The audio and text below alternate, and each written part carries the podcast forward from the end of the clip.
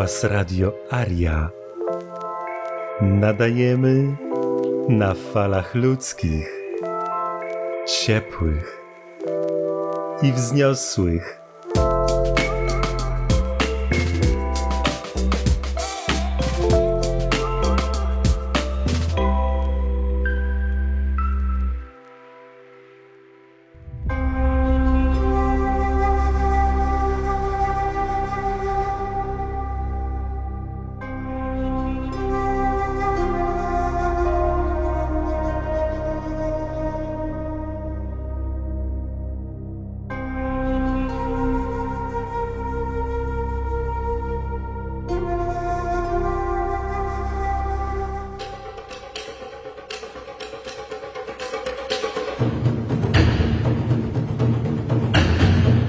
Tao Wojownika, część trzecia. Etyka samurajów. Na Zachodzie i Bliskim Wschodzie gra w szachy jest traktowana jako gra wojenna, zaś jej adeptów uważa się za mistrzów strategii. Z kolei w Japonii ta gra uważana jest za coś wulgarnego i traktuje się ją jako rozrywkę kupców i handlarzy. Samuraje diametralnie inaczej niż na Zachodzie pojmowali konflikt. Zwycięstwo w szachach uzyskujemy przy pomocy kalkulacji, przez kupczenie figurami w zamian za osiągnięcie sukcesu. Wygraną uzyskuje się poprzez zmylenie przeciwnika i zawsze wykorzystując jego błąd. Dla samuraja szachy były megalomaniakalne w podejściu do konfliktu, okrutne, mechaniczne w charakterze, hierarchiczne, bezlitosne w swych aplikacjach i zwodne w zwycięstwie. Jako gra strategiczna, kompletnie puste i pozbawione znaczenia. Była to chytra sztuczka, gra pozbawiona honoru. Honor stanowi koncept niepopularny w naszej obecnej kulturze i uważany jest za skostniały, średniowieczny ideał moralny i społeczny wytwór człowieka. Mimo takich przekonań honor stanowi w naszej obecnej sytuacji doniosłą wartość estetyczną. Bushido, kodeks honorowy Japonii, rycerskość samuraja, mimo iż nigdy nie spisany, był najważniejszym wskaźnikiem w jego życiu. Było wiele bardzo poważnych powodów takiego stanu rzeczy. Niedzielenie świata na dobry lub zły, a sprawdzanie, czy jest honorowy lub niehonorowy, stanowi postrzeganie go w zupełnie inny sposób. Kiedy chłopiec, przyszły samuraj, miał 5 lat, 5 miesięcy i 5 dni, otrzymywał swój pierwszy miecz w uświęconym rytuale. Był ubrany w strój wojownika i umieszczano go na planszy do gry w Go. Tak jakby był kamieniem w tej grze. Go cieszy się wśród samurajów opinią gry prawdziwych wojowników i filozofów, którzy nie rozgraniczają tych dwóch dziedzin. To piękna gra terytorialna, w której największa doskonałość nie polega na zmieceniu przeciwnika z planszy, lecz na niewypowiedzianym pięknie wygrania przy pomocy jednego kamienia. Z naszego postrzegania prawdziwego charakteru naszej własnej pozycji i naszych możliwości emanuje moc. Znacznie lepiej zdawać sobie sprawę, że jest się owcą, niż wyobrażać sobie, że jest się tygrysem. Samurajska etyka daje nam taką perspektywę. Zostaliśmy umieszczeni na planecie przypominającą planszę do gry w Go. Wszyscy jesteśmy tacy sami. Nie możemy kontrolować gry i nie możemy zmienić swojego położenia. Możemy być umieszczeni w określonym miejscu i czasie lub nie. Możemy wieść życie pokojowe lub pełne zakłóceń. Możemy być zmieceni z planszy w każdej chwili. Nie posiadamy zdolności kontrolowania gry na jej wyższych poziomach. Najlepsze, na co nas stać w wielkiej grze życia, przynajmniej tak uważali samuraje, to stać się być bardzo dobrym kamieniem, być obecnym, być prawym i trwać. Jeśli to spełnimy, możemy dobrze posłużyć się wyższej strategii, a to zaowocuje w przyszłym pokoju i pomyślności społeczeństwa. Bycie dobrym kamieniem oznacza również absolutne panowanie nad malutkim obszarem, do którego jesteśmy przywiązani, zdanie sobie sprawy, że jesteśmy Bogiem naszego malutkiego królestwa. Etyka samurajów jest bardzo źle zrozumiana na Zachodzie, zaś ta niewielka ilość informacji, która jest znana, pochodzi z okresu Edo, kiedy to bogaty kupiec mógł kupić sobie prawo do noszenia dwóch mieczy, bycia rycerzem dla prestiżu i próżności. Raczej śmierć niż hańba to przypuszczalnie najbardziej rozpowszechnione wyobrażenie samuraja, jednak jakże mało zrozumiane. Implikuje ono pogląd, że samuraj stanowi wzór stoicyzmu i prawości, że jest kimś, kto raczej woli umrzeć, niż narazić na niesławę swoją reputację albo godność na poniżenie. Rytualny akt samobójstwa zdaje się uosabiać to powiedzenie. W rzeczywistości jest to bardzo dalekie od prawdy.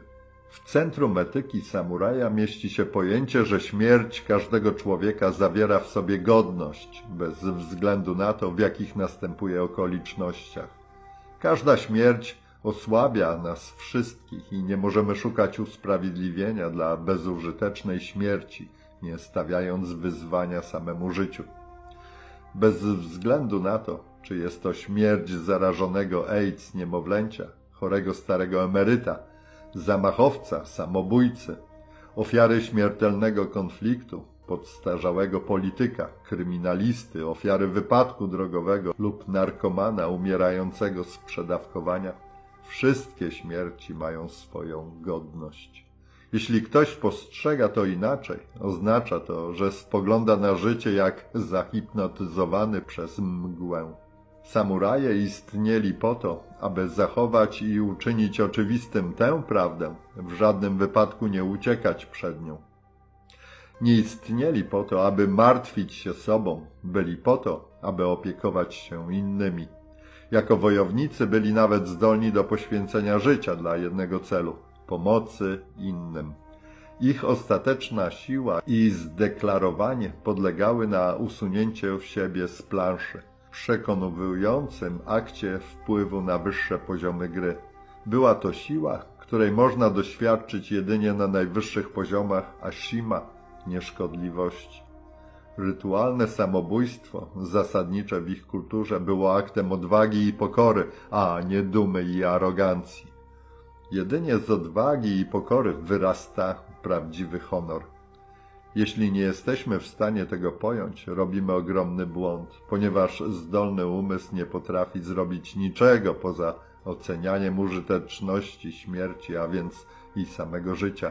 Jest to najbardziej śliskie ze wszystkich sposobów rozumowań i stanowi podstawową przyczynę wojny i pokoju, nędzy i ucisku. Pozwala nam na zabijanie złych i głodzenie dzieci dla sprawy.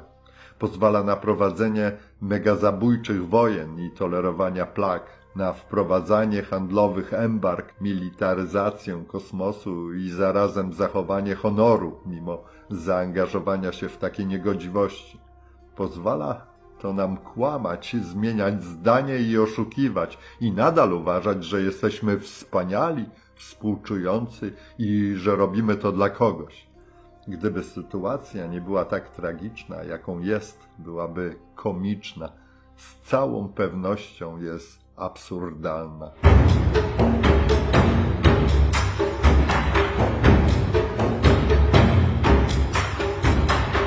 Prawda kontra fałszywy honor.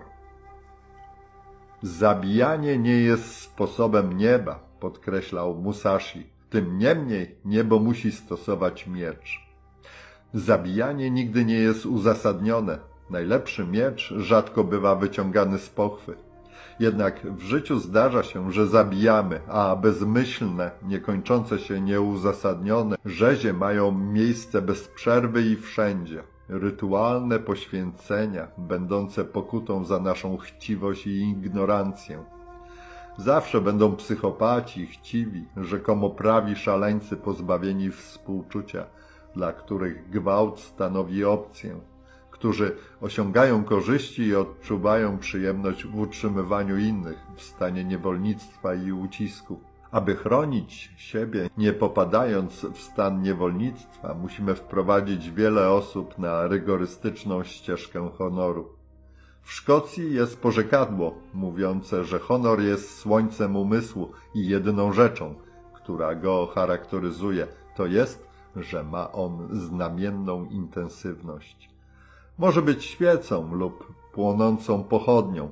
Nawet tych, których dziś uważamy za ludzi honoru, trudno nazwać takimi, mając na względzie istnienie świata pełnego chorób, niewolnictwa, głodu, wyobcowania, ucisku, gwałtu i wojen. Ludzie honorowi występują równie rzadko jak zęby u kury. Ograniczony umysł eliminuje istnienie honoru. Pojęcie wzór osoby honorowej jest powszechnie znane. Honorowi ludzie, wszyscy ci, którzy robią właściwe rzeczy, często są przyczyną najgorszych lęków i uprzedzeń ludzkości. Wybieramy do naszych rządów, sądów i instytucji publicznych honorowych ludzi. Przypomina to zatrudnianie podpalaczy w straży pożarnej, łatwo dający się urazić, popełniający błędy w moralnym osądzie, uczeniu się, nienaganności postępowania i źle pojmujących honor są skostniali, samolubni, żądni władzy i umacniania własnego znaczenia, kłamliwi i utrzymują nasz świat w stanie pełnym dysonansów, aby uzasadnić swoją bigoterię i praworządność. Często zdarza się również, że są paskudnymi kryminalistami.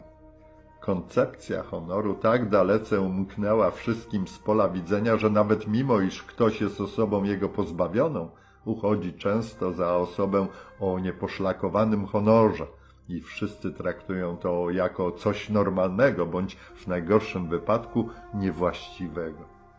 Prawie wszyscy uważają się za ludzi honorowych. Jeśli jednak jedna śmierć wydaje się komuś bardziej uzasadniona od innej śmierci, wówczas nie ma mowy o jakimkolwiek honorze takiej osoby. Ma ona jedynie dumę i poczucie własnej ważności. Honor nie istnieje w kalkulatorskim umyśle współczesnej, żyjącej ludzkości. Obecnie panuje moda szacowania i kapitalizowania wyimaginowanych wartości. Powoływanie się na honor stało się wokalnym popisem, czymś ulotnym, użytecznym w zawieraniu transakcji.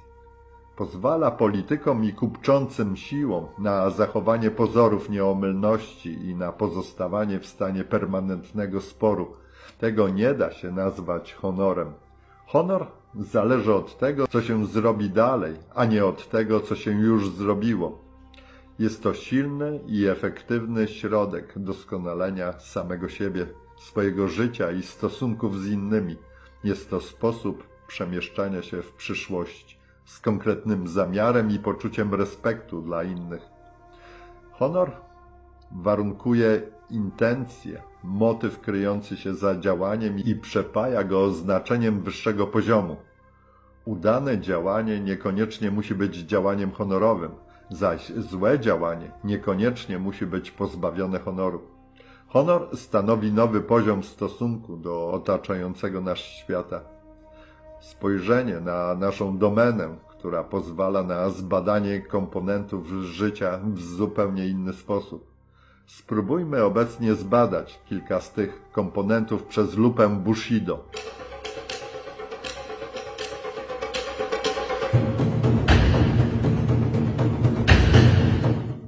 Dyktatura człowieka wyrachowanego.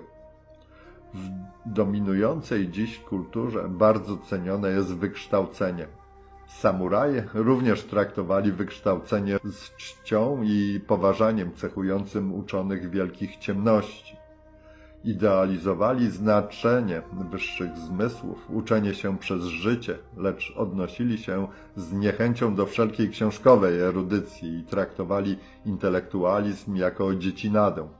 Byli niesamowicie uprzedzeni do czegoś, co określano mianem wyrachowany człowiek.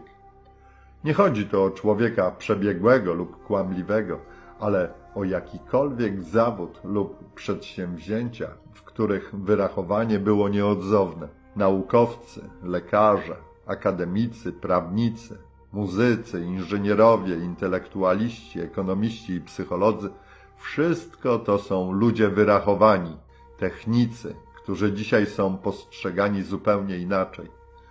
W obecnym społeczeństwie, dla którego nauka stanowi rodzaj religii, człowiek wyrachowany ma znacznie wyższą pozycję od tej, jaką kiedykolwiek przyznaliby mu samuraje. Wierzymy w ich zestawienia, mamy nadzieję na ich nowe odkrycia, polegamy na ich badaniach.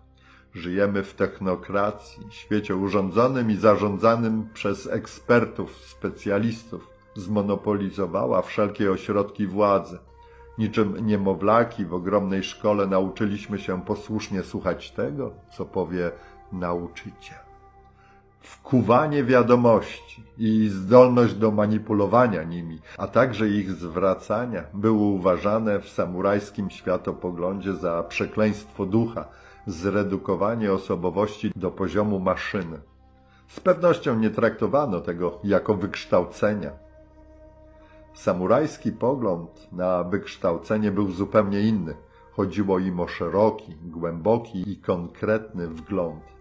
Prawdziwa inteligencja rodzi się przy poznaniu. Kiedy uczymy się, to uczymy się tylko tego, od czego zależy według nas życie.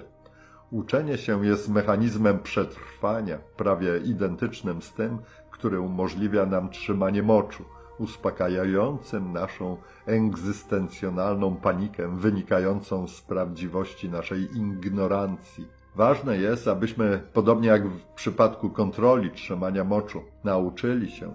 Jednak ucieczka w uczenie się przypomina traktowanie moczu jak wina. Jesteśmy czymś więcej niż to, czego się nauczyliśmy i czymś więcej niż to, czym nas napojono.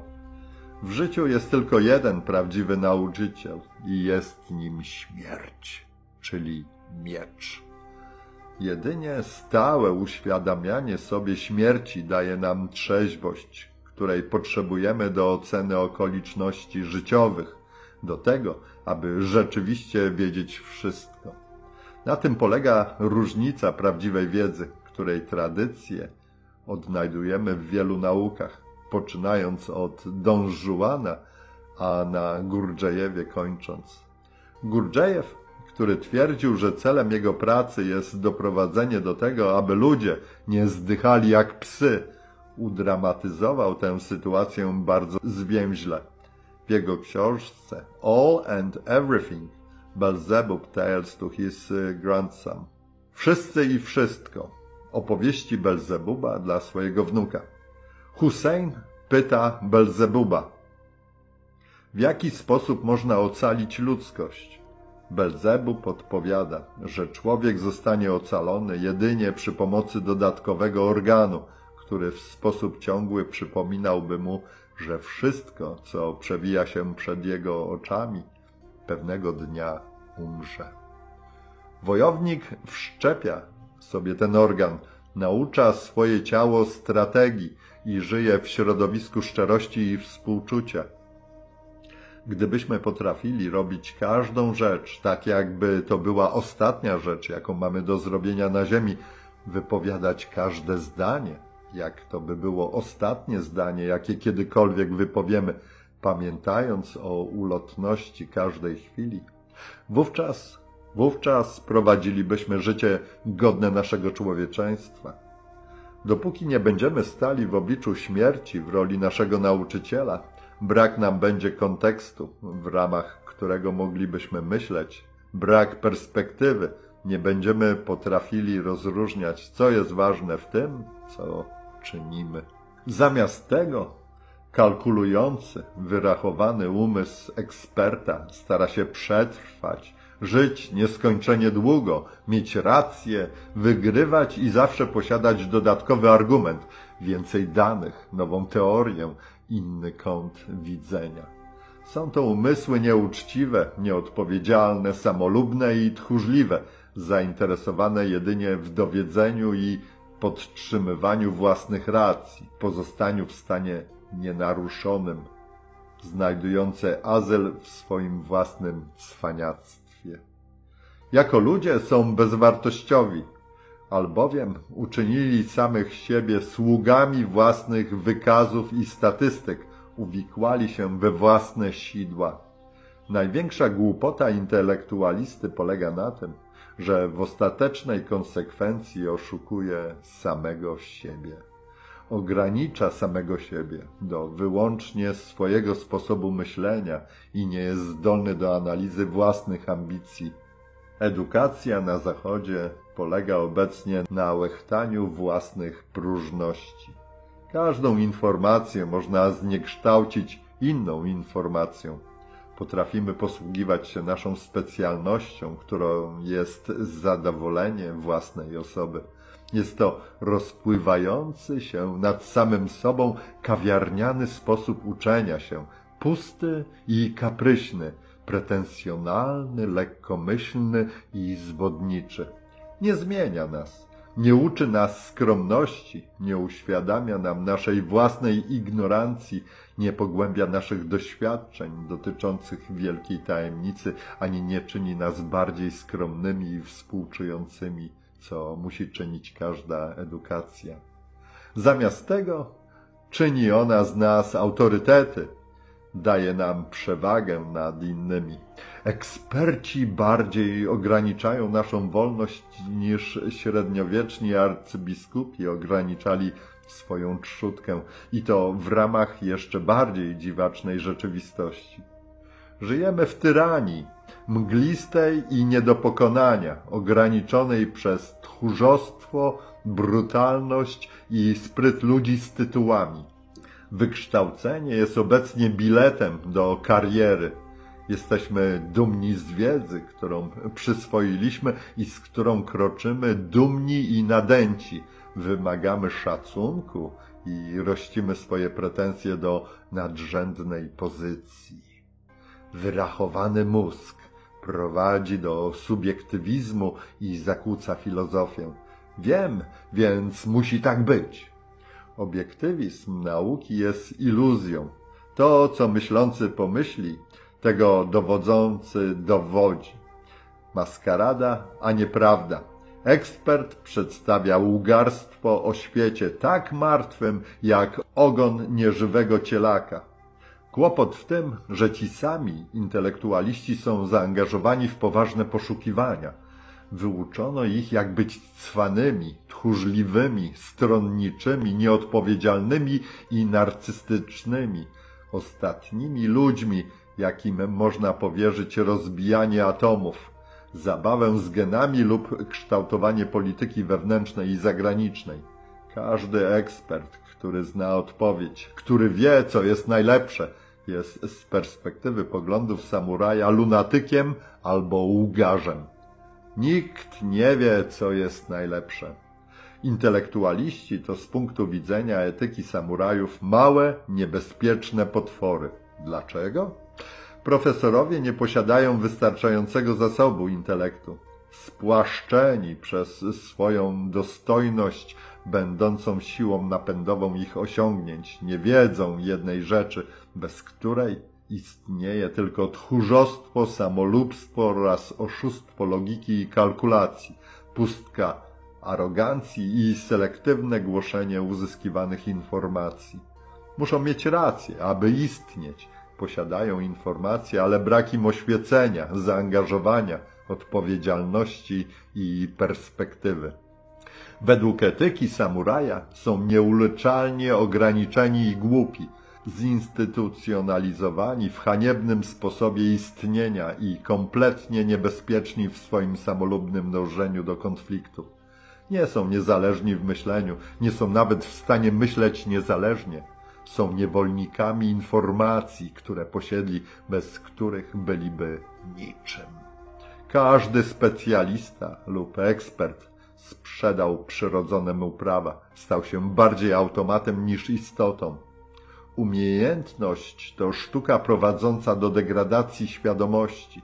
Każdy, kto osiągnął określoną umiejętność, staje się technikiem, a nie samurajem, oświadczył Jocho. Dla samuraja wiedza ma bardzo szeroki zakres i nie zawęża, a raczej poszerza nasze spojrzenie, co stanowi drogę do wzrostu i doskonalenia naszej świadomości.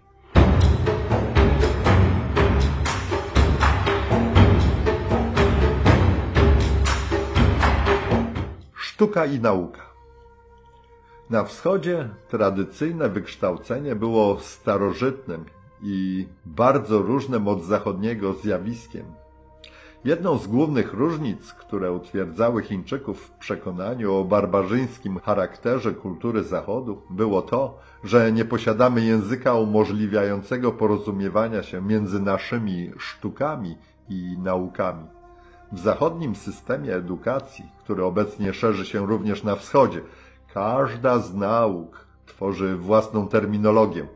Słowo stres oznacza na przykład co innego dla inżyniera, co innego dla lekarza, a jeszcze coś innego dla muzyka, geologa, księdza albo ekologa.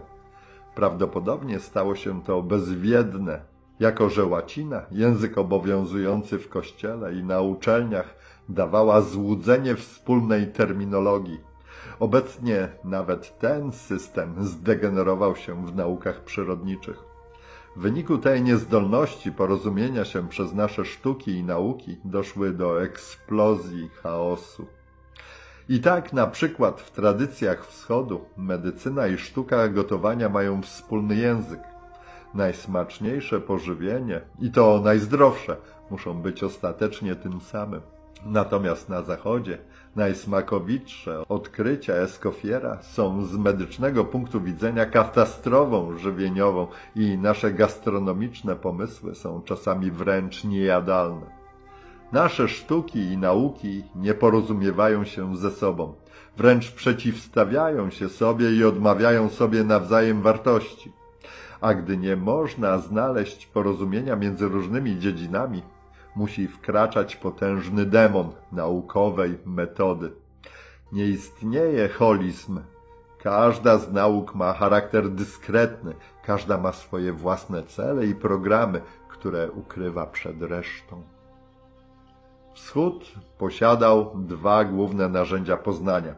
Była teoria Yin i Yang z jej 8 warunkami, jedna z najbardziej znanych i najmniej rozumianych doktryn orientalnej nauki.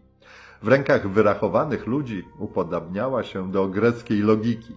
Jest wielu, którzy sądzą, że wiedzą wszystko na temat yin i yang, lecz ci, którzy rzeczywiście coś wiedzą na ten temat, występują bardzo rzadko, zarówno na wschodzie, jak i na zachodzie. Owych 8 warunków nie stanowi logicznego związku i przypominają one swoją naturą bardziej fizykę kwantową, będącą nie mającym sobie równego narzędziem relatywizmu.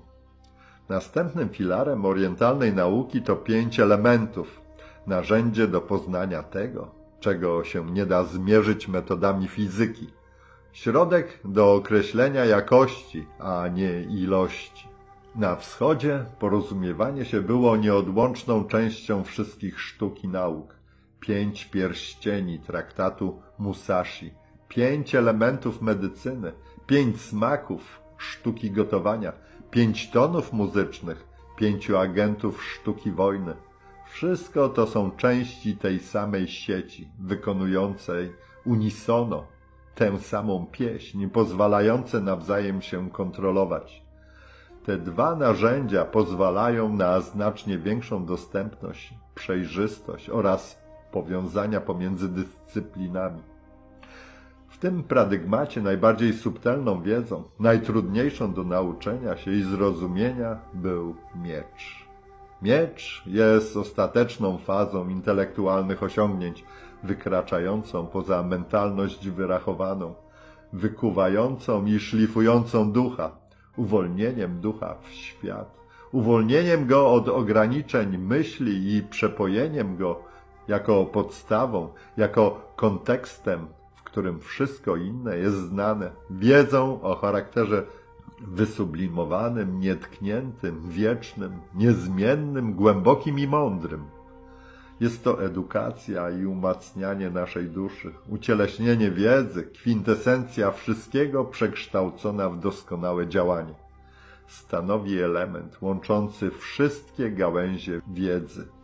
Fundament edukacji, bez którego niczego nie można by się nauczyć. Miecz jest sztuką uniwersum, unikalnym wyrazem nie tego, co wiemy, lecz wyrazem tego, kim jesteśmy i kim ewentualnie możemy być.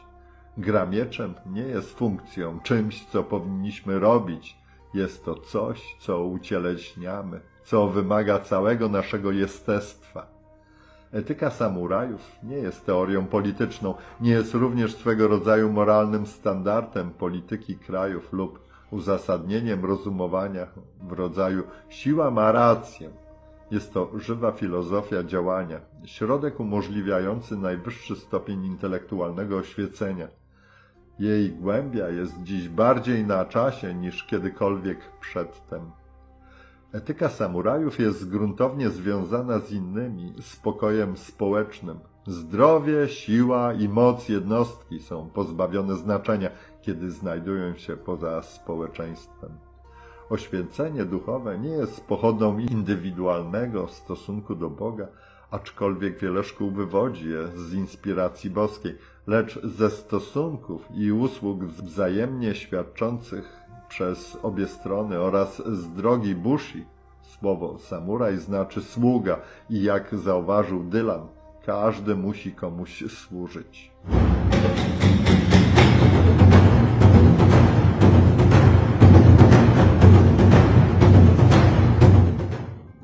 Feminizacja mężczyzn.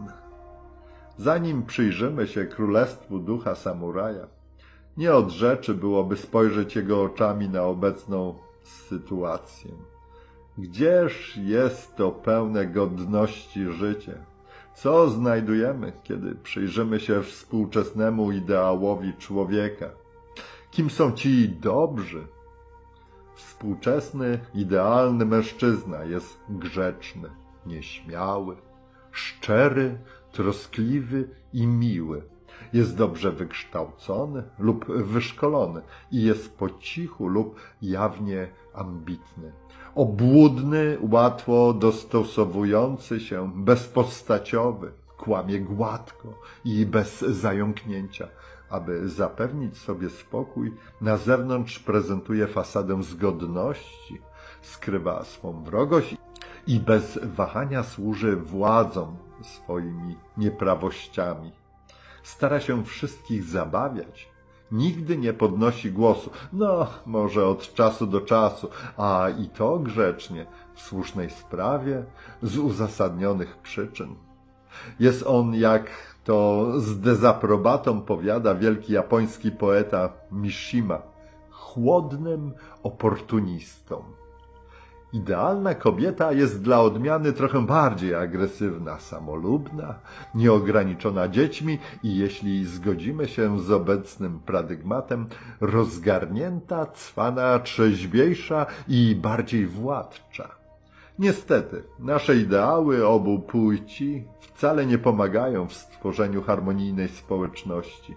Mamy do czynienia z taką liczbą samobójstw mężczyzn, że aż strach. Nieustannie spotykamy się z maltretowaniem męża, żony i dzieci, jak to ma miejsce u sfrustrowanych, złych ludzi, podobnie jak u zwierząt trzymanych w klatce, które atakują swoich najbliższych. Mamy liczne hordy wyalienowanej młodzieży, brutalnej i przestępczej, pozbawionej celu i zawiedzionej przez świat, w którym się znalazła, zamkniętej między dwoma możliwościami – poddaniem się i walką. Mamy epidemię narkomanów, ponieważ ludzie uciekają się do chemii, aby umknąć przed pustym, niczym niewypełnionym życiem, które niewiele daje poza bólem. Nawet bez zbytniego dramatyzowania można powiedzieć, że mamy wokół siebie miliony zadufanych w sobie ludzi, czekających w kolejce na swój przypadek raka. W dużej skali mamy powszechną wojnę, ucisk, nędzę, niewolnictwo i gwałt, których żaden kraj nie może się ustrzec. Żyjemy w społeczeństwie dalekim od ideału, swego rodzaju najgorszym samurajskim scenariuszu. Świat rządzony przez kupczyków, zarządzany przez techników, nieuchronnie musi stać się nienawistny, nie do zniesienia. Z punktu widzenia samuraja mamy społeczeństwo uwikłane w chaos, ludzi o sercach toczonych poważną chorobą, świat pozbawiony honoru. Jedną z największych tragedii jest feminizacja osobników płci męskiej. Mężczyźni coraz bardziej są szkoleni w postępowaniu, które jest obce ich naturze. Z wyrwanymi kłami i osłabieni przez tchórzliwe społeczeństwo, odżegnujące się od wszystkiego co męskie, z wypranymi mózgami, zostali zepchnięci do pozycji łagodnych sług wszystkich. Są milusi i łatwo dostępni, uprzejmi, wręcz niewidzialni, ciężko pracujący, są żarliwymi zwolennikami mody, naprawiaczami problemów i konserwatorami.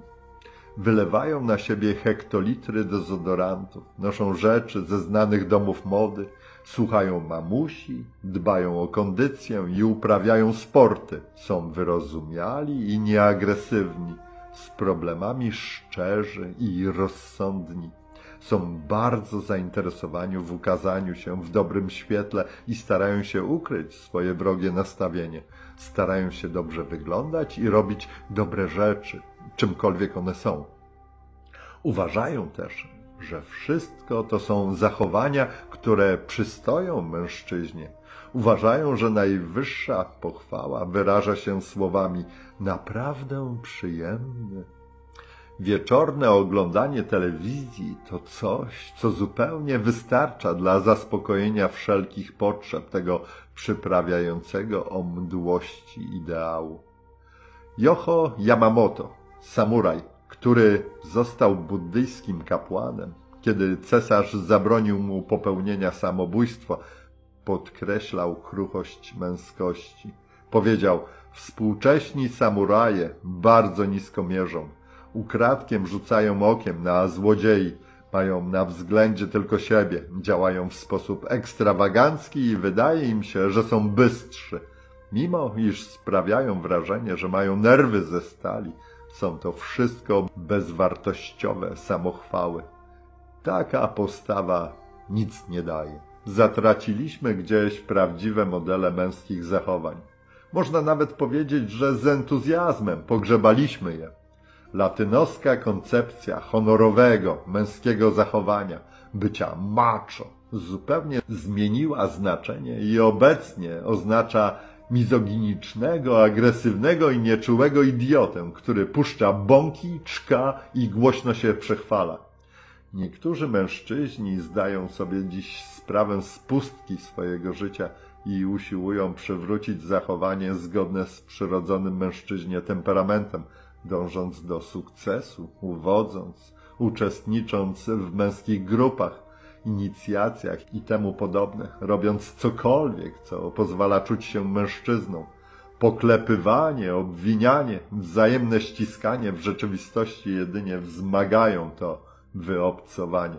To symptom, a nie kuracja. Dziś wiemy znacznie więcej o srebrzystogrzbietym gorylu niż o człowieku i przypuszczalnie jest znacznie mniej miejsc, gdzie można znaleźć w pełni rozwiniętego człowieka niż tych, gdzie występują te goryle. Jest jednak jedna rzecz, którą ludzie nie są. Nie są naprawdę przyjemni. Czekolada może być naprawdę przyjemna, lecz ludzie co najwyżej bardziej skomplikowani. Oswojeni, wykastrowani, wytresowani jak osły i liczni jak bydło, mężczyźni ledwie żyją. Nic ich nie zachęca do prowadzenia życia odpowiedzialnego. Ta feminizacja mężczyzn zamienia całą ludzkość w niewolników. To bardzo ryzykowny kierunek. Nie cieszy się obecnie społecznym uznaniem coś, co określa się jako męskie przechwalanki, arogancję i niedojrzałość. Aczkolwiek jest możliwe, że to właśnie te nieprzewidywalne cechy są jedynymi, które są jeszcze w stanie ocalić nas przed totalnym ubezwłasnowolnieniem. Głupi i agresywni mężczyźni to najprawdopodobniej jedyny mur, który nas jeszcze chroni przed tą gładką mową, której zwolennikami są kupczykowie i technicy. Rzecz w tym, że gwałt działa i leży u podstaw każdych negocjacji. Każdy rząd lub instytucja pragnie kontrolować tych, którzy dadzą się stłamsić. Problem polega tylko na tym, kiedy i gdzie go zastosować. Wszystkie rządy gromadzą siły umożliwiające gwałt i rządzą poprzez strach i przemoc z pomocą policji i armii, nawet gdy żelazna pięść przybrana jest w jedwabną rękawiczkę. Między władzą i zdolnością do zniszczenia, ucisku, więzienia i obalania można w naszym świecie postawić znak równości. Wymaga ona, aby wszyscy byli cicho, nie łazili po ulicach i protestowali jedynie w formie nieefektywnej. Jedyne instytucje, przemysł rozrywkowy, sprzedawcy, tchórze, złodzieje i specjaliści od tyranizowania potrzebują mglistego spokoju, aby prząść swoje sieci oraz zauroczonego i przyjmującego wszystko za dobrą monetę audytorium. Pozostałych dobrze zabawić, informować i doprowadzić do porozumienia może dowolna, szczera osoba, która nie boi się rozhuśtania na boki cieknącej łodzi. Dzikość i wściekłość to wolności, które zawdzięczamy odwadze i pokorze i które stroszą pióra bojaźliwych. Aby dokonać wielkich rzeczy, należy być skrajnym w swych działaniach, dźgać niewygodne sfery. Nie mam zamiaru podnosić tu problemu płci. Samuraje uważali, że zarówno kobiety, jak i mężczyźni posiadają pełny potencjał. Ja natomiast wskazuję na szczególną właściwość rodzaju męskiego, co do której, mam nadzieję, wszyscy się zgadzają. Mężczyźni są impulsywni, chełpliwi, niedojrzali i lekkomyślni, a nawet brutalni. To jest nie do przyjęcia przez jakąkolwiek instytucję. Żaden establishment nie może włączyć tego jako czynnika do swoich równań dotyczących zarządzania naszym idealnym społeczeństwem. Może jedynie wytoczyć przeciwko temu działa. Świat jednoczy się w celu niweczenia prawdziwej natury mężczyzny. Nie powinniśmy jednak być tacy. Cała nauka, polityka, mężowie stanu, edukacja, wszystkie rządy twierdzą, to jest impulsywne, niedojrzałe, nieostrożne, chełpliwe, idiotyczne lub brutalne. Ale często tak właśnie jest. Mężczyźni tacy po prostu są. Ważne tu jest zrozumienie faktu, że te niezbyt atrakcyjne aspekty męskiego sposobu postępowania niekoniecznie oznaczają niehonorowy sposób postępowania. Jest całkiem możliwe, że ktoś jest impulsywny i gorącokrwisty, głupi, niedojrzały, nawet brutalny, a mimo to honorowy. Jest nawet możliwe wzniesienie się na pozycję honoru w ten właśnie sposób. Wielkie zmiany są realizowane przy pomocy olbrzymich energii poprzez przeciwstawianie się falom. Samuraj rozumiał, że ze wszystkimi naszymi osobistymi osądami istnieje sposób spoglądania na innych z większą akceptacją, większą realnością. Jedynie pozbawione honoru samolubne i ignoranckie zachowania naprawdę niszczą więzi społeczne i niekoniecznie muszą być widoczne, traktowane jako niewłaściwe lub nieuzasadnione. Zamiast patrzeć na innych pod kątem ich dobra i zła, możemy patrzeć na nich pod kątem ich człowieczeństwa, ich woli, braku w nich samolubstwa i ich wkładu. Poza naszymi własnymi wyobrażeniami na temat tego, jak ludzie powinni się zachowywać, jest jeszcze wyczucie honorowej egzystencji, które przesłania nasze sądy. Stawia to mężczyzn w bardziej niebezpiecznej sytuacji niż kobiety. Sytuacji, która wymaga szczególnego opanowania, ponieważ mężczyźni są bardziej lekkomyślni, chełpliwi i porywczy, honor stanowi znacznie bardziej istotną cechę męskiej postawy. Jedynie honor umożliwia im okazywanie współczucia, godności, szczodrobliwości, pokory i braku samolubstwa, które łagodzą porywczość i lekkomyślność, co stanowi cudowną cechę męskości. Jedynie honorowy sposób życia może zbawić i spełnić mężczyznę. Feminizacja mężczyzn ma nieszkodliwą i niewinną genezę. Mężczyzna jest tak długo mężczyzną, dopóki nie zacznie starać się być atrakcyjny. Jest to czarna dziura męskiej świadomości, z której męskość nigdy się nie wyrwie. Kiedy mężczyzna coś robi, nawet coś dobrego, ale po to, aby wydać się atrakcyjnym, automatycznie tworzy niewidzialnego antagonistę, który sprzeciwia się honorowemu sposobowi prowadzenia życia i przestaje być sobą. Natychmiast traci honor, prowadzi życie na niższym poziomie. Postawa taka wysysa z niego żywotność i oddziałuje raczej z zewnątrz niż od środka. Wewnętrzna szczerość męskiego zachowania jest najwyższej wagi. Nie ma tam nikogo oprócz niego samego i jedynie intencje nadają jego działaniu sens. Perwersją najwyższego rzędu jest dla mężczyzny usiłowanie, aby wyglądać dobrze, albowiem oznacza to samolubstwo, a nie działanie na korzyść innych. Taka postawa nie jest dla kobiety. Będąc znacznie bardziej zrównoważona, może pozwolić sobie na to, aby zabiegać o atrakcyjny wygląd. Podczas gdy etyka i duchowość samuraja nie kładą szczególnego nacisku na seksowność, z całą pewnością zależy im na tym, aby obie płcie zachowały swe maksymalne potencjały. Przy pełnych swoich mocach obie płcie będą bardziej wyraziste.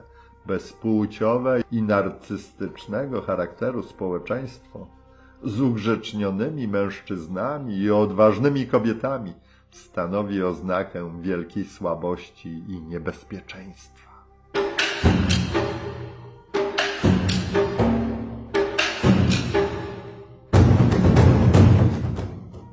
W obecnym życiu mamy do czynienia z olbrzymią ilością widowisk. Każdy chce być sławny. Dużo uwagi poświęcamy gwiazdom filmowym, pływakom, piosenkarzom i graczom w piłkę nożną. Mimo to sławni ludzie stali się funkcjami. Są sławni nie z powodu tego, kim są, ale ponieważ mają jakiś związek z tym, co fascynuje widownię.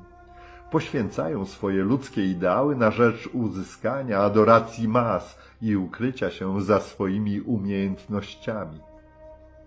Mają olbrzymią moc i bogactwa, tworzą dynastie i spodziewają się pochlebstw.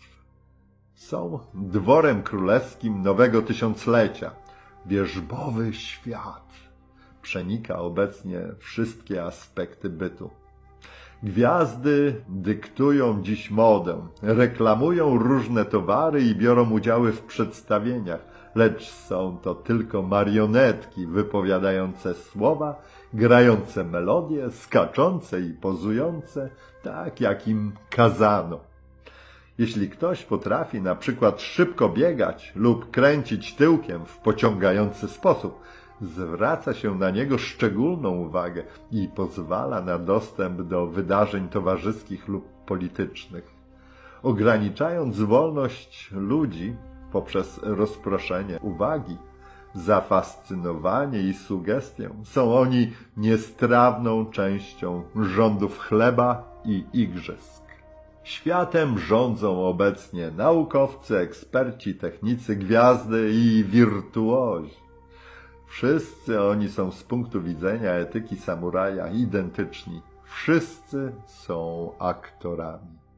Jocho Yamamoto zdawał sobie sprawę z tej dziwacznej i nihilistycznej sytuacji, że świat jest obecnie przedstawieniem w wykonaniu aktorów, że jest heiokkah, światem marionetek, gdzie wszystko jest postawione na głowie. Różnice, jakie dostrzegamy między premierem i milutką piosenkarką, naukowcem zajmującym się genetyką i żonglerem, są iluzoryczne. W rzeczywistości nie ma między nimi różnic. Wszyscy są technikami. Wszyscy wyuczyli się rzemiosła, poprzez które są identyfikowani i wykorzystują je do osiągnięcia osobistych zysków, podczas gdy powinni robić to dla dobra innych. Życie jest teraz domem dla obłąkanych, w którym normalny człowiek nie ma miejsca, nie może funkcjonować. Bycie człowiekiem jest dla społeczeństwa bezużytecznym atrybutem. Społeczeństwo potrzebuje maszyn, mniej odważni ci, którzy poddali się, pozwalając na utożsamienie ich z zawodem, na eksploatowanie ich funkcji, wyparli prawdziwych ludzi. Świat usunął się spod stóp ludzi honoru. Przestali być wzorcem w społeczeństwie, które potrzebuje teraz funkcji, a nie pełnych ludzi. W tym świecie bez granic, rządzonym przez teorię, jest bardzo dużo duchowych uchodźców.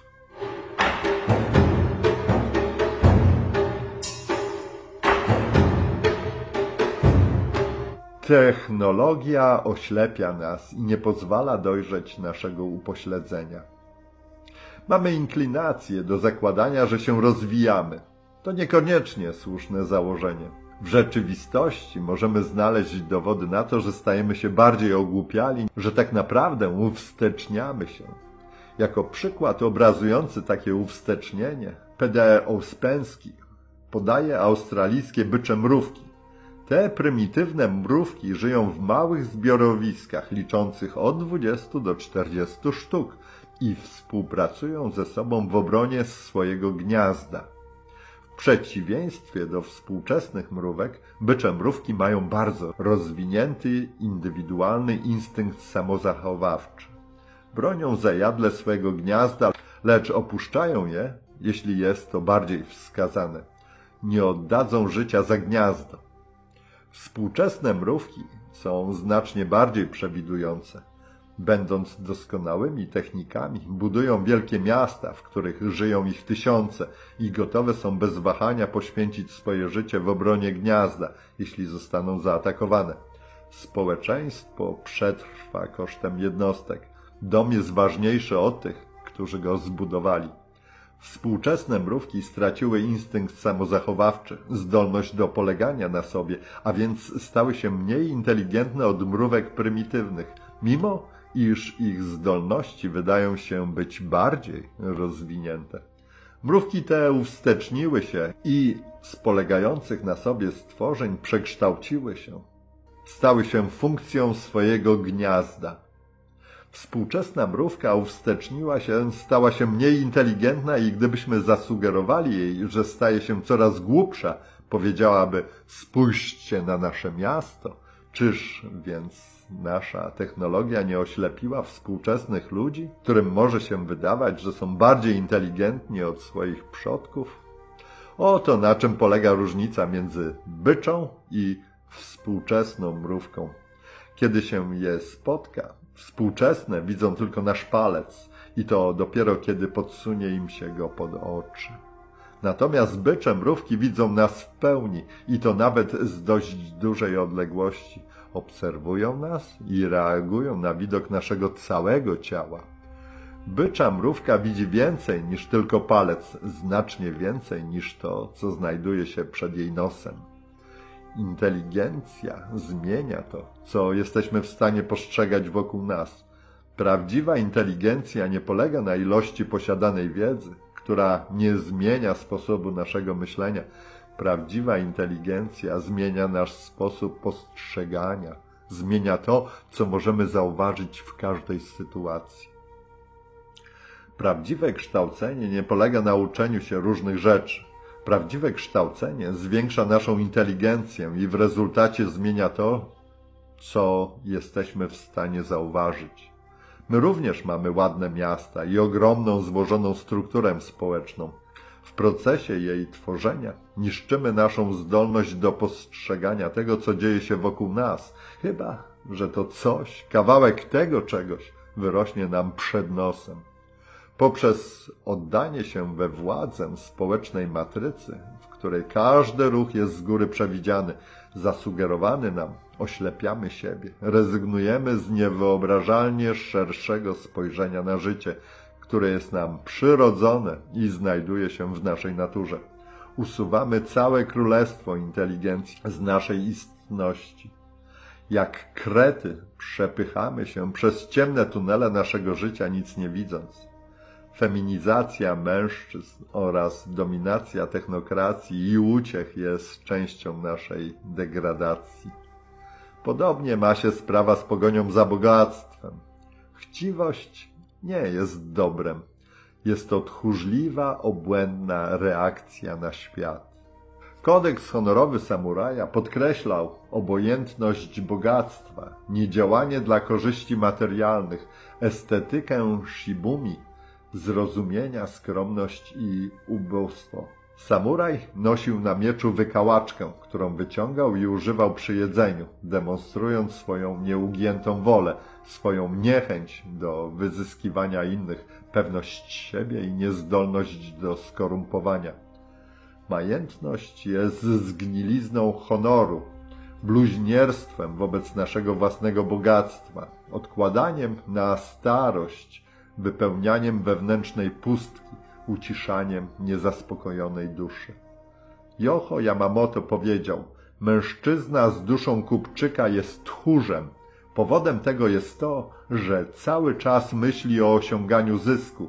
Umieranie stanowi dla niego stratę, zaś życie zysk.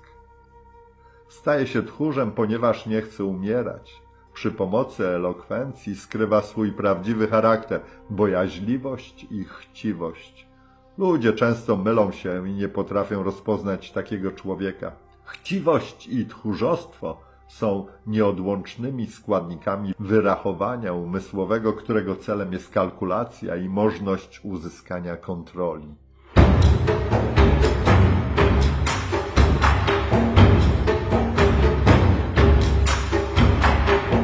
Nasze postrzeganie świata jest największym darem. U zarania naszej historii wykształciliśmy pojęcie czystej walki. Jest to prosty zbiór reguł, zasady walki, określających sposób prowadzenia konfliktu. Nawet jako dziecko wiemy, że musi być w tym jakaś konwencja. Żadnego kopania lub gryzienia. 1 na 1. Nie bić dziewczyn, nawet jeśli się proszą. Takie oto zasady pozwalają dziecku zachować honor w konfliktach rodzących się w miejscu zabaw.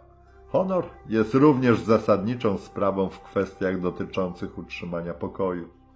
Omijanie reguł walki jest obecnie podstawą zaangażowania się w większość konfliktów, od zamieszek ulicznych zaczynając, a na akcjach sił pokojowych Organizacji Narodów Zjednoczonych kończąc. Dziś charakter konfliktu nie jest już taki sam jak przed laty, kiedy to wojna przebiegała na polu, kiedy ucisk związany z wojną miał charakter lokalny i kiedy ucieczka stanowiła jedno z wyjść.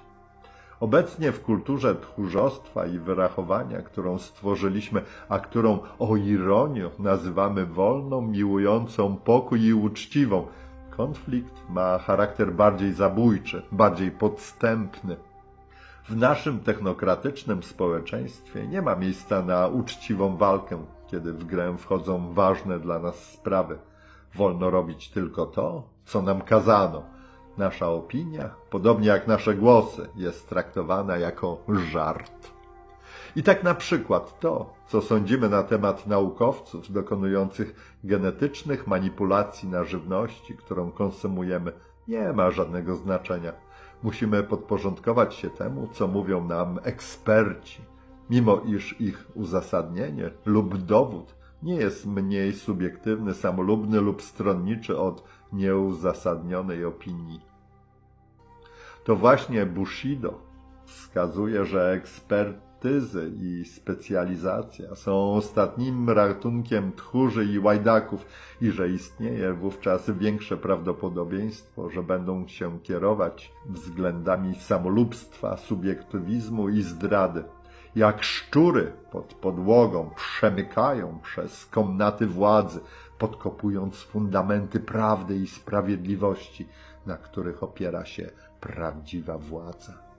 Dziś nie potrafimy już znaleźć rozbieżności między subiektywizmem i filozofią. To katastrofalny błąd.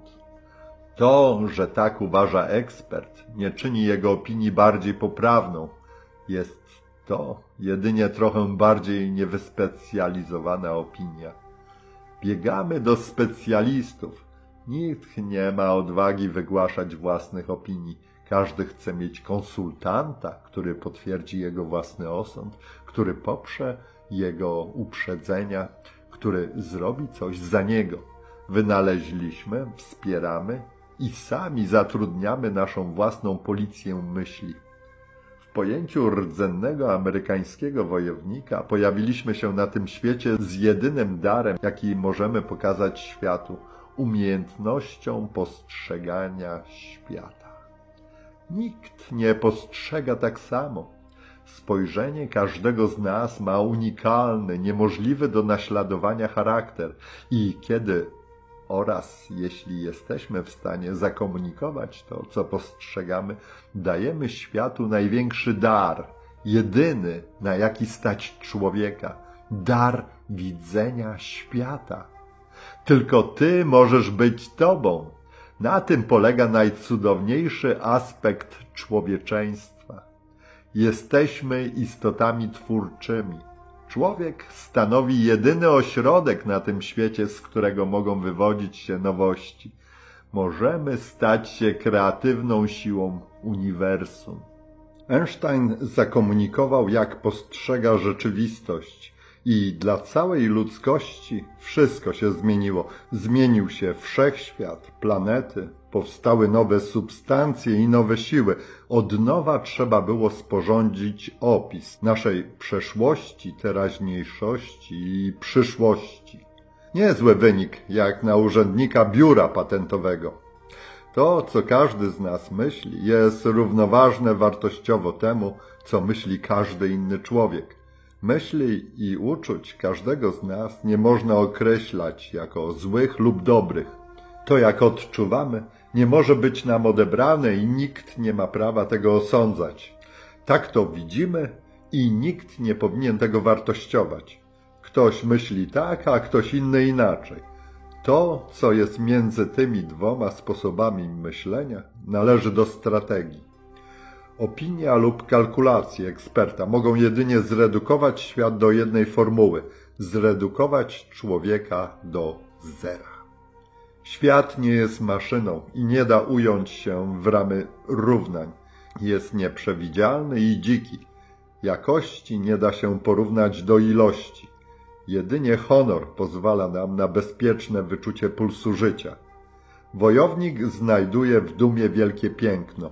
Nie w fałszywej dumie, arogancji, wyimaginowanej lub faktycznej nadrzędności, lecz w oryginalnej, nabytej wrażliwości, dumie, haragei, z bycia materializacją ducha w tym czasie i przestrzeni i dla określonego celu. Duma w naszych własnych myślach, uczuciach i odczuciach jest konieczna do tego, abyśmy mogli angażować się w wymiany z innym umysłem, z całą mocą i respektem. Nie jest uprzejmie marzyć lub roztkwilać się, kiedy inni mówią. Ważne jest, aby być szczerym i odważnym, zarówno w mowie, jak i w uczynkach. Znaczna część życia jest obecnie wypełniona opiniami ekspertów, przekonującymi reklamami, gadaniną o niczym, osądami, wyolbrzymianiem, pomijaniem, tłumaczeniami i propagandą, które podobnie jak komary zakłócają nasz spokój. Ludzie uodpornili się na ataki, aczkolwiek nie są one traktowane w sposób honorowy. Gdybyśmy mieli trochę więcej honoru, nie mielibyśmy oczu, głów i uszu wypełnionych niegodnymi nonsensami pochodzącymi od innych ludzi. Być może czulibyśmy się nawet urażeni przez instytucje starające się pozyskać nas do swoich celów, starające się przekonać nas, powiedzieć nam, co jest ważne, a co nie, zasugerować, traktując nas jak idiotów i stosując ciosy poniżej pasa w odpowiedzi na naszą reakcję. Nikt nie lubi być traktowany jak idiota, a mimo to wiele reklam i serwisów informacyjnych właśnie tak nas traktuje. Żyjemy obecnie w świecie, w którym fałsz, chciwość i własny interes stały się czymś normalnym, wręcz przykazaniem. W rezultacie nasze pojęcie o ideale człowieka zostało wypaczone. We współczesnym społeczeństwie wszystko jest przeznaczone na przechwycenie, przez rozreklamowanych polityków lub architektów życia społecznego. Umrzeć za to, co się myśli lub wierzy, to w naszym tchórzliwym i pazernym społeczeństwie akt uważany za bezsensowną śmierć. Nie ma bezsensownej śmierci. Zasadnicze jest zrozumienie faktu, że śmierć za to, w co się wierzy, nie jest niehonorowym końcem. Żyć tak, aby być gotowym na śmierć w obronie tego, co się myśli, oznacza pełne witalności, nieprzewidywalne, przepełnione sercem, magiczne, radosne i honorowe życie. W końcu to jedyna rzecz, którą naprawdę posiadamy. Postarajmy się sprowadzić wszelkie swoje kompromisy, oszustwa, chciwości i samolubstwa. Zastanówmy się, czy czasem nie spowodowały one naszego skarlenia. Jak płynnie łżemy, sugerujemy, pomijamy, zakładamy i osądzamy. Normalna rozmowa nie może się bez tego obyć. Staramy się posuwać z prądem, pewni, że nigdy nie kłamiemy, sugerujemy, pomijamy, zakładamy i przesądzamy, co pozwala nam właśnie to robić. A jednak to tchórzostwo. Kłamać to znaczy powiedzieć komuś: jesteś silniejszy ode mnie, bo jesteś zdolny do zmuszenia mnie do kłamstwa. Pozostawanie bezczynnym jedynie pomaga diabłu. Honor pozwala na przyznanie się do zła i na jego naprawę. Jeśli sami nie naprawimy zła, to kto za nas to zrobi? Bądźmy odważni. W końcu to bardzo proste. Jesteśmy ostatecznie ludźmi, czy myszami? Jak radził Yoho, Bushido realizuje się w obecności śmierci. Kiedy mamy wybierać między życiem i śmiercią, wybierajmy śmierć. Należy zebrać się w sobie i pójść do przodu. Życie jest ryzykiem. Kiedy wybieramy śmierć, wybieramy pełnię życia. Życie zafałszowane, wypełnione obawami i ambicjami, chytrą argumentacją i kompromisami, kalkulacją i ignorancją w wydaniu specjalistów, ekspertów i władz jest smutną alternatywą. Wybranie śmierci nie jest łatwe i nie przychodzi w sposób naturalny. Wymaga to długiego i intensywnego treningu, stalowych nerwów, aby być gotowym, gdy nadejdzie ta chwila. Możemy wyobrazić sobie, kiedy siedzimy przy kawie, że potrafimy wybrać i wybieramy śmierć, ale gdy nadchodzi właściwy moment i musimy skoczyć, postanowienie to przestaje obowiązywać. Zostaliśmy wytrenowani w tchórzostwie i strachu i w ryzykownej sytuacji robimy wszystko, aby pozostać przy życiu. Redukujemy możliwości swojego wyboru. Stajemy się trochę mniejsi. Duch w nas zamiera. Robimy wszystko, aby ocalić życie. Etyka samurajów ma charakter zmierzający do naprawy stosunków w społeczeństwie. To niezwykle tolerancyjna i pełna szacunku zasada, która, jeśli się ją stosuje w pełnym wymiarze, rozprasza wszystkie ograniczenia stojące na drodze naszego życia, stojące na drodze naszego świata do egzystencjonalnego raju, na drodze naszego życia ku radości, mimowolnego dokonywania właściwych wyborów. Traktować nieprzyjaciela jak honorowego gościa to dla Miyamoto Musashiego najwyższy poziom realizacji natury konfliktu i najbardziej potencjalna metoda uśmiercenia wroga, w którym to procesie najwyższą strategią jest brak strategii. Nic nie określa lepiej czyjejś duchowej postawy niż postawa jego wroga. Nawet Bóg musiał najpierw stworzyć diabła, bo do tanga trzeba dwojga. Musi być dwóch, żeby każdy z nich miał wroga. Są ludzie, którzy czynią sobie wroga z sąsiadów, pogody, starego samochodu, nowego porządku świata i lumbago. Większość wrogów stwarzamy sobie sami, a potem cierpimy pod ich uciskiem. To, co może nas pokonać, określa naszą postawę. Podobnie jak papierowe tygrysie maski, te drobne demony, należy porwać na strzępy. Bagatelizujemy i pomniejszamy naszych nieprzyjaciół, przez co sami siebie jeszcze bardziej pomniejszamy. Wrogów można zmieniać lub pokonać, ale nade wszystko należy ich szanować. Poniżanie innych wcale nas nie wywyższa. Musimy wychwalać naszych nieprzyjaciół, ponieważ to oni reprezentują nasze ograniczenia w osiągnięciu bezpośredniej wolności drogi wojownika. Gdyby nie istnieli wielcy nieprzyjaciele, wielcy wojownicy straciliby sens istnienia. Nieprzyjaciel to dar pochodzący bezpośrednio od Boga i, prawdę powiedziawszy, wrota umożliwiające nam wejście poza samych siebie.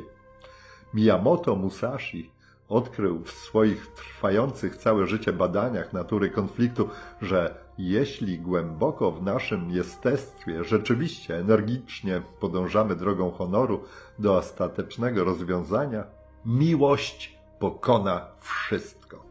Etyka samuraja to ekstaza. Wszyscy mamy prawo do czucia się cudownie, do ciągłego odczuwania poczucia siły. Jedynie wtedy, gdy czujemy się cudownie, widzimy świat we właściwym świetle.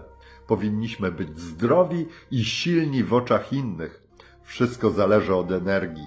Jeśli nie czujemy się wspaniale, musimy to jakoś naprawić. Wszystko zależy od transformacji. Ujawnienie prawdziwej natury konfliktu staje się źródłem energii i ekstazy.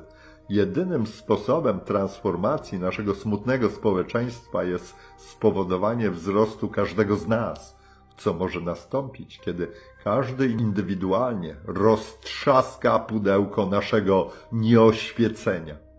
Jest wielu zasadniczo odważnych ludzi, lecz w naszym obecnym społeczeństwie uczy się ich, jak się bać, wątpić, być tchórzem. Nie mają oni motywacji, aby zachować się odważnie. Należy oduczyć ich wielu rzeczy. Miecz, podobnie jak dłuto rzeźbiarza, jak słowo wydobywające się z ust, kształtuje przyszłość. Konieczne jest, abyśmy stworzyli społeczeństwo z głębi naszej duszy, nie z naszej zmyślności i w oparciu o nasze kalkulacje.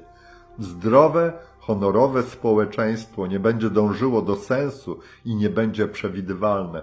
Społeczeństwo takie to zmierzch ekspertów. Będzie ono zależną tylko od siebie radosną i tajemniczą przygodą. Przypuszczalnie Musashi podał najbardziej odkrywczą interpretację działania. Na dzień przed swoją śmiercią napisał dla swoich uczniów przewodnik po tej przygodzie. Pierwsza podana tam instrukcja brzmiała: nie rób nic, co mogłoby przeciwstawić się twojej świetlanej przyszłości. Dokończenie w następnym odcinku.